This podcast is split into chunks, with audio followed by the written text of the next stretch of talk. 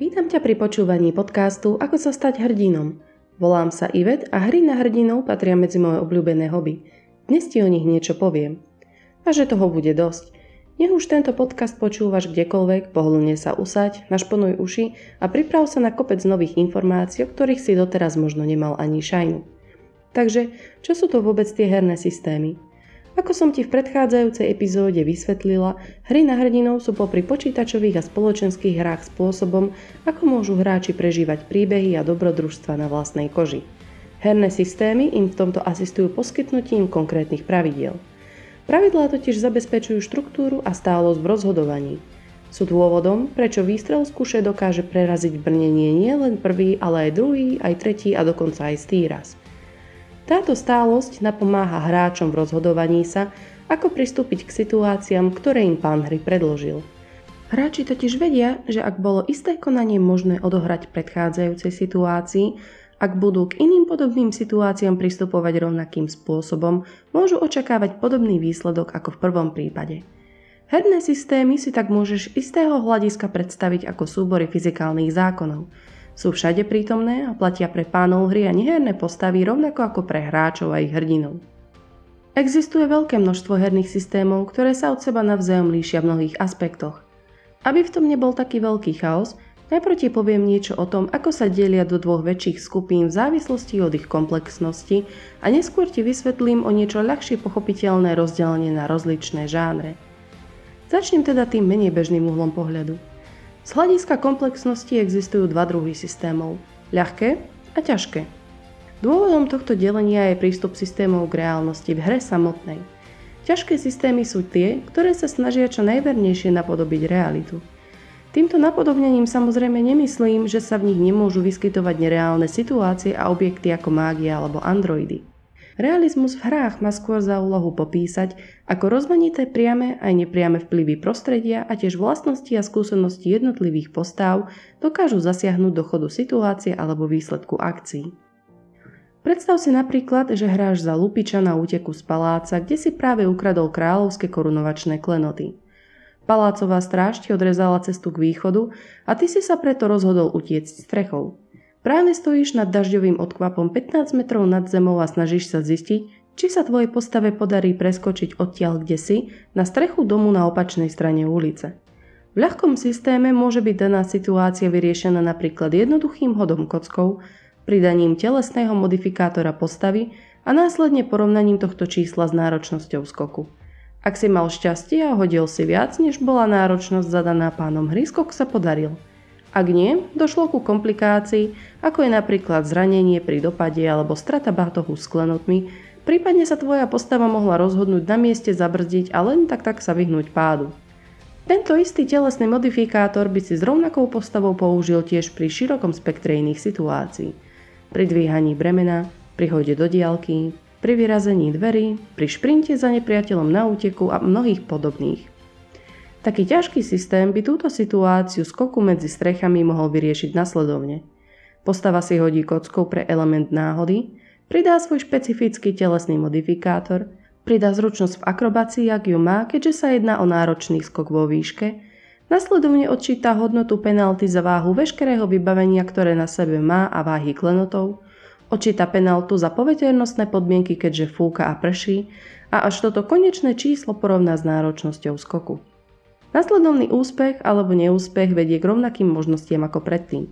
K akceptovaniu zranenia, k odhodeniu pokladu alebo k neuskutočneniu skoku ako takého. Ak by si sa ale v ťažkom systéme rozhodol pre zbavenie sa nadbytočnej váhy ešte pred skokom tým, že by si odhodil vak s lupičským vybavením s kliešťami na pletivo a podobnými nástrojami, tvoja váhová penalta by sa zmenila a skok by predsa len mohol skončiť úspechom. Ťažký systém s jeho zameraním na detail ti tak existenciou váhovej penalty vnúkol nie len nový spôsob, ako vieš ovplyvniť dej v momente skoku, ale to, že si odhodil nadbytočné vybavenie sa v budúcnosti môže odzrkadliť v deji ako takom, ako v dobrom, tak aj v zlom smere. Tak či onak, od tohto momentu sa táto malá akcia stala súčasťou deja, čo je niečo, čo by sa hre s použitím ľahkého systému nemuselo stať. Takéto malé detaily môžu svojim vplyvom drasticky zmeniť chod príbehu a to ako smerom výhodným pre hráčov, tak aj smerom nevýhodným. Možnosť významne ovplyvniť dej týmto spôsobom je často vítaná, keďže hráčom aj pánom hry poskytuje oveľa viac možností a nápadov, ako sa stavať k situáciám. Na druhú stranu, riešenie momentov, kde sa odohráva veľa vecí naraz a kde každá jedna akcia potrebuje byť vyhodnotená podobným spôsobom ako v predchádzajúcom príklade, môže byť neuveriteľne zdlhavé. Toto je najviac cíti uprostred konfliktov a súbojov, keď každý hráč plánuje a vyhodnocuje viacero krokov, útokov alebo akcií svojej postavy sekundu po sekunde. Medzi hráčmi hier na hrdinov sa často vtipkuje, že 2 hodiny stopovania v lese trvajú 5 minút a 5 minút súboja trvá 2 hodiny. Z vlastnej skúsenosti môžem potvrdiť, že pri hrách na hrdinov čas skutočne plinie veľmi zvláštnym spôsobom.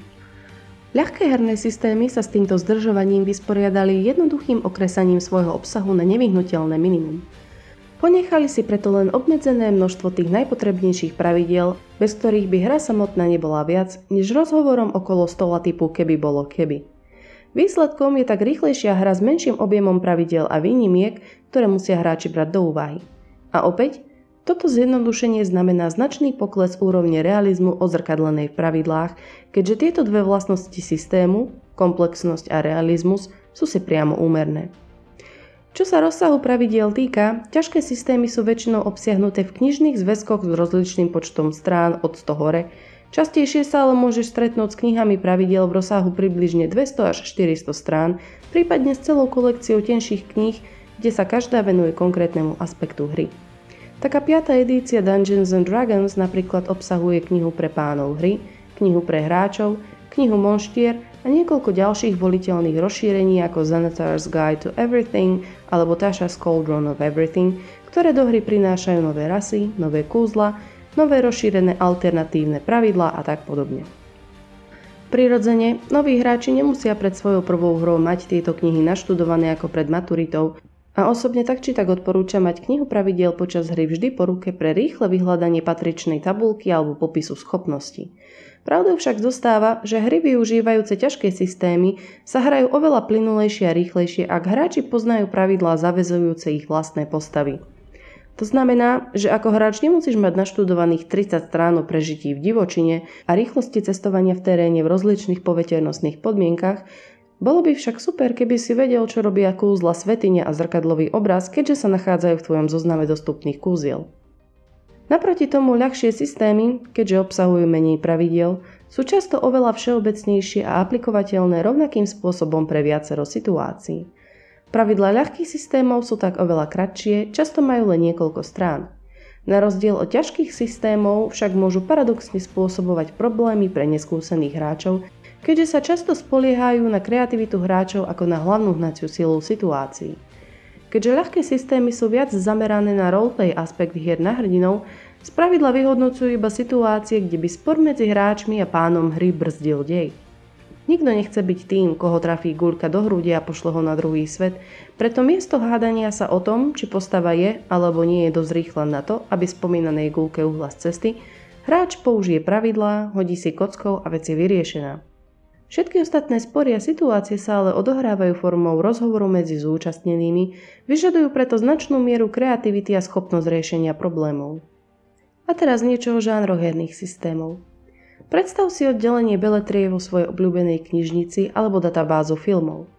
Tituly sú v nich rozdelené do kategórií ako historická fikcia, fantasy, horror, science fiction, pre deti a dorast a množstvo ďalších. Hry na hrdinov sa môžu hrať v ktoromkoľvek svete, aký si len hráči vedia predstaviť, vrátane populárnych svetov ako sú tie, kde sa odohráva Harry Potter, Star Trek, Star Wars, My Little Pony, Piráti z Karibiku alebo knihy Lovecraftovského vesmírneho hororu. Väčšina populárnych svetov s veľkým množstvom fanúšikov má vlastné herné systémy vytvorené presne na mieru svojim originálnym predlohám. Na ich vyhľadanie ti stačí jednoducho ísť na internet zahľad do tvojho obľúbeného vyhľadávača frázu ako napríklad Star Wars RPG systém. Keďže však stolové hry na hrdinov u nás ani v Česku nie sú zrovna mainstreamové, s najväčšou pravdepodobnosťou sa budeš pri tých úzko špecializovaných systémoch musieť uspokojiť s angličtinou. Svety, ktoré takéto systémy nemajú, sa dajú hrať s použitím systémov vytvorených pre príbuzné žánre. Napríklad neviem o žiadnom systéme konkrétne pre svet z filmu Interview s upírom, ale také Vampire the Masquerade je so svojou upírskou tematikou v celku blízko.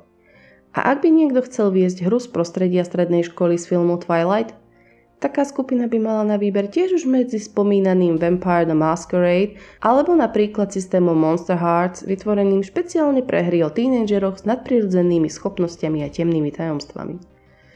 Toho ale je, že? Znamená to teda, že pre každú jednu hru, ktorú chceš hrať, si najprv musíš naštudovať 300 strán nových pravidel? Ani náhodou. Dobrou správou totiž je, že tak ako existujú herné systémy všetkých možných žánrov, existuje tiež aj kopec multižánrových systémov. Tieto univerzálne systémy sú buď to aplikovateľné na doslovne akýkoľvek žáner hry presne tak, ako sú v knihe pravidiel, alebo obsahujú jednoduché návody, ako modifikovať hru samotnú pre potreby rozličných žánrov.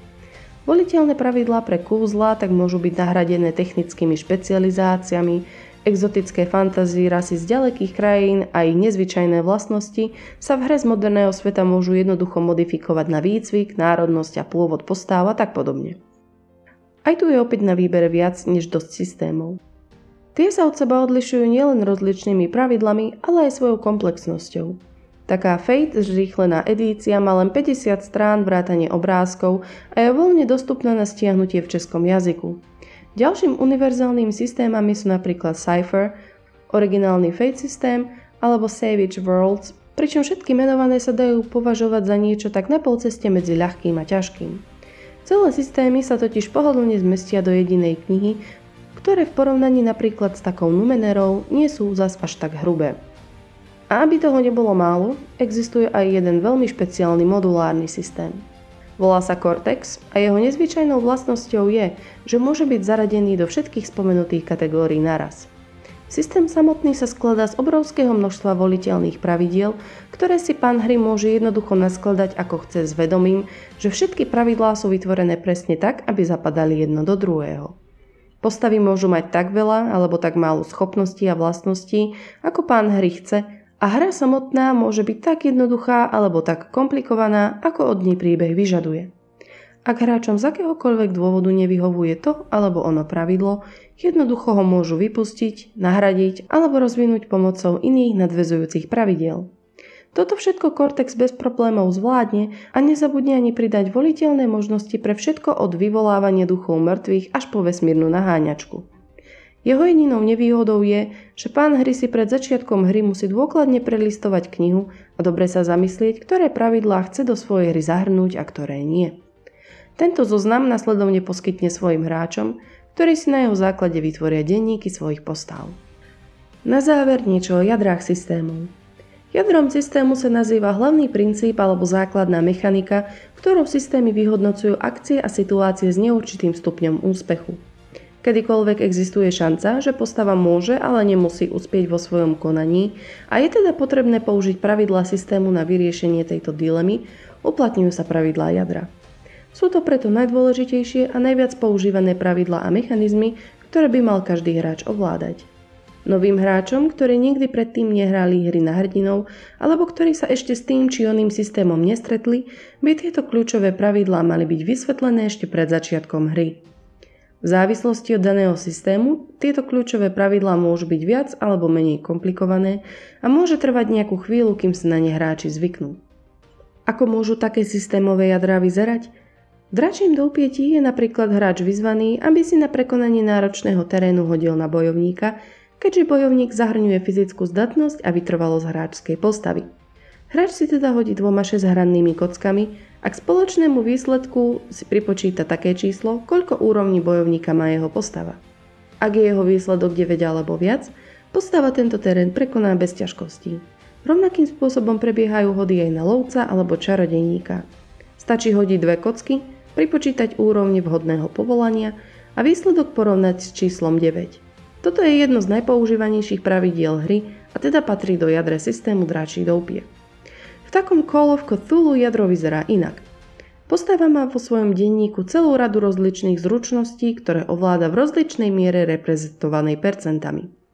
Keď sa postava chce pokúsiť napríklad o opravenie poškodeného výťahu, konzultuje svoj denník, kde jeho zručnosť oprava mechanizmov má hodnotu napríklad 45%. Hráč si teda hodí percentovou kockou a dúfa, že jeho výsledok bude 45 alebo menej. Ak by totiž hodil 46 alebo viac, znamenalo by to neúspech. Tu opäť platí, že koľko systémov, toľko rozličných jadier.